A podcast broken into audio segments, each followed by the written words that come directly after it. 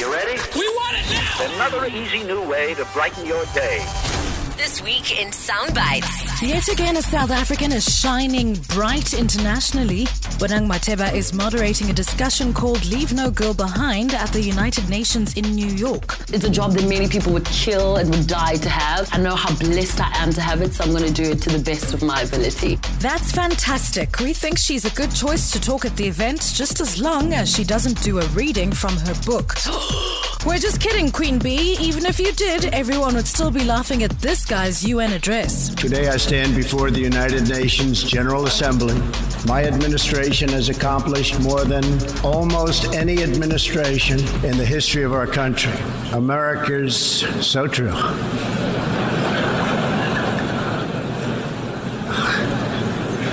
Didn't expect that reaction, but that's okay.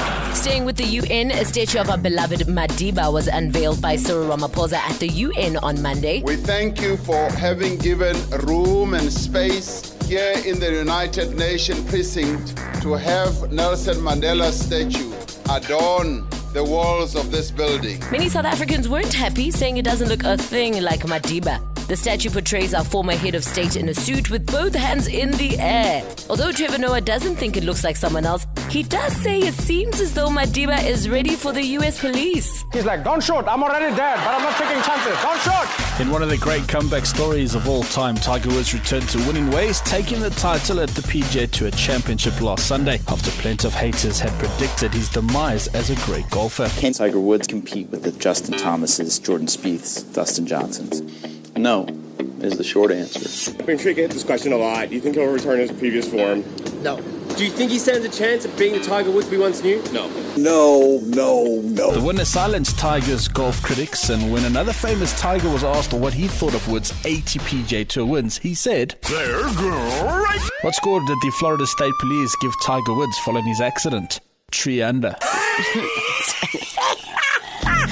Will Smith turned 50 this week, yay! And celebrated by a bungee jump uh, over the Grand Canyon.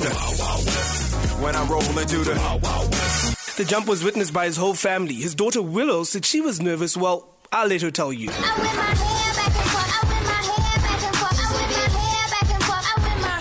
When we asked Jaden if he thought he'd ever do a stunt like his dad, he said, He's bigger than me, taller than me, and he's older than me, and stronger than me, and his arms So we'll take that as a no.